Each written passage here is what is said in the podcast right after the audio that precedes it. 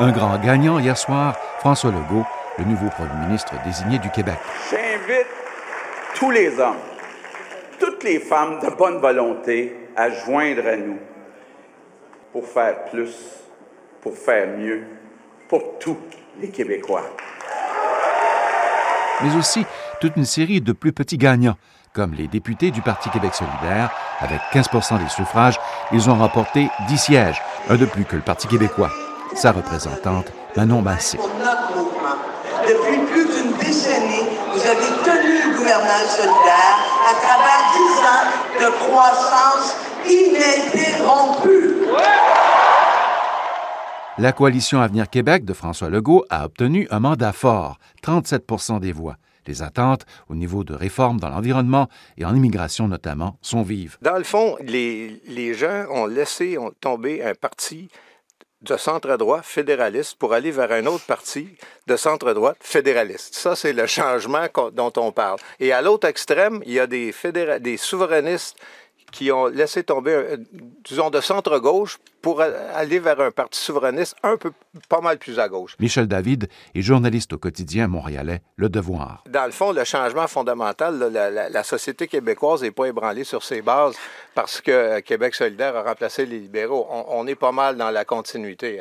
On est, un, dans la continuité. Deux, euh, je pense que dans le cas de Québec solidaire, il y, a, un, certain nombre quand même de feux jaunes. Le premier, ce serait de croire que tous ceux qui ont voté pour Québec solidaire hier euh, étaient des souverainistes qui se cherchaient une nouvelle maison. Chantal Hébert est chroniqueuse politique pour le journal Toronto Star, pour le journal télévisé de CBC News, de National, et pour les émissions de Radio-Canada, Les coulisses du pouvoir et C'est bien meilleur le matin. Il y a probablement euh, dans ce vote-là une composante euh, fédéraliste. L'élection a été gagnée par un gouvernement qui a un mandat solide et qui va faire quatre ans, et c'est long, quatre ans. Sur l'immigration et les tests de français qu'on voudrait imposer aux nouveaux immigrants, la réforme promise de la CAQ pourrait être difficile à appliquer. Le problème, c'est que ça soulève des questions juridiques. Rachida Asdou est psychologue au Québec parle d'une période de probation, en quelque sorte, de trois ans. Elle existe déjà, cette période de, de, probation, puisque pour obtenir la citoyenneté canadienne, il faut attendre trois ans. Enfin, il faut avoir vécu mm. au moins trois ans durant les quatre dernières années. Donc, si cette personne a posé un geste illégal ou quelque chose d'assez répréhensible pour ne pas être admise comme citoyenne, ça se ferait. Donc, on ajoute inutilement, on jette les gens dans les bras de l'Ontario. Les politiques d'immigration proposées par la CAQ sont impossibles cependant sans le fédéral. L'aval du fédéral est nécessaire pour que les mesures d'immigration proposées par la CAQ soient mises en place. C'est l'avis de plusieurs spécialistes.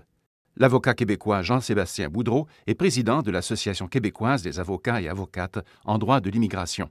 Ben, c'est ce que c'est ce que j'en comprends, c'est qu'on rajoute trois ans dans, dans un processus qui est déjà très très long. Euh, présentement, quelqu'un qui décide de devenir résident permanent, s'il passe par le programme régulier des travailleurs qualifiés, c'est quand même quelques années avant d'avoir le, le, certificat de sélection. Après ça, quelques années avant d'avoir la résidence permanente. Euh, vous savez, immigrer, là, ça veut dire on laisse nos on, laisse notre chez nous, on laisse nos amis, notre famille, euh, on laisse un travail et on, on va s'intégrer dans une autre dans, dans, dans, une autre culture, dans une autre société. C'est c'est déjà un processus qu'il faut, il faut réfléchir, il faut y penser parce que c'est un processus qui est un qui est coûteux, qui est long. Donc, c'est en plus on rajoute une incertitude, en plus de rajouter des délais, on vient, on vient de rendre le Québec de moins en moins attrayant et on a besoin d'immigrants. Il faut arrêter de se se, cacher. Là. On en a besoin. On voit, on est, on est presque au plein emploi. Il y a plein d'employeurs qui ont, qui ont des, des emplois à combler, qui sont pas capables de le combler avec des, avec des gens qui sont déjà sur le territoire canadien, canadien québécois. Il faut penser à l'avenir et il faut arrêter de mettre, de, euh, de, rajouter de l'incertitude dans un processus qui est déjà euh, difficile, laborieux, long, coûteux. Euh, donc, ça rend tout ça le difficile.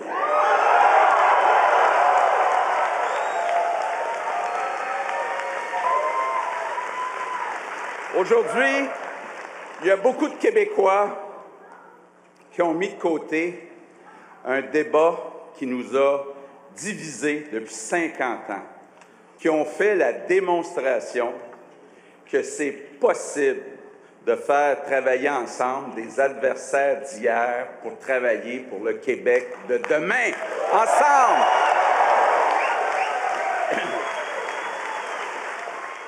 Un reportage de Radio-Canada International.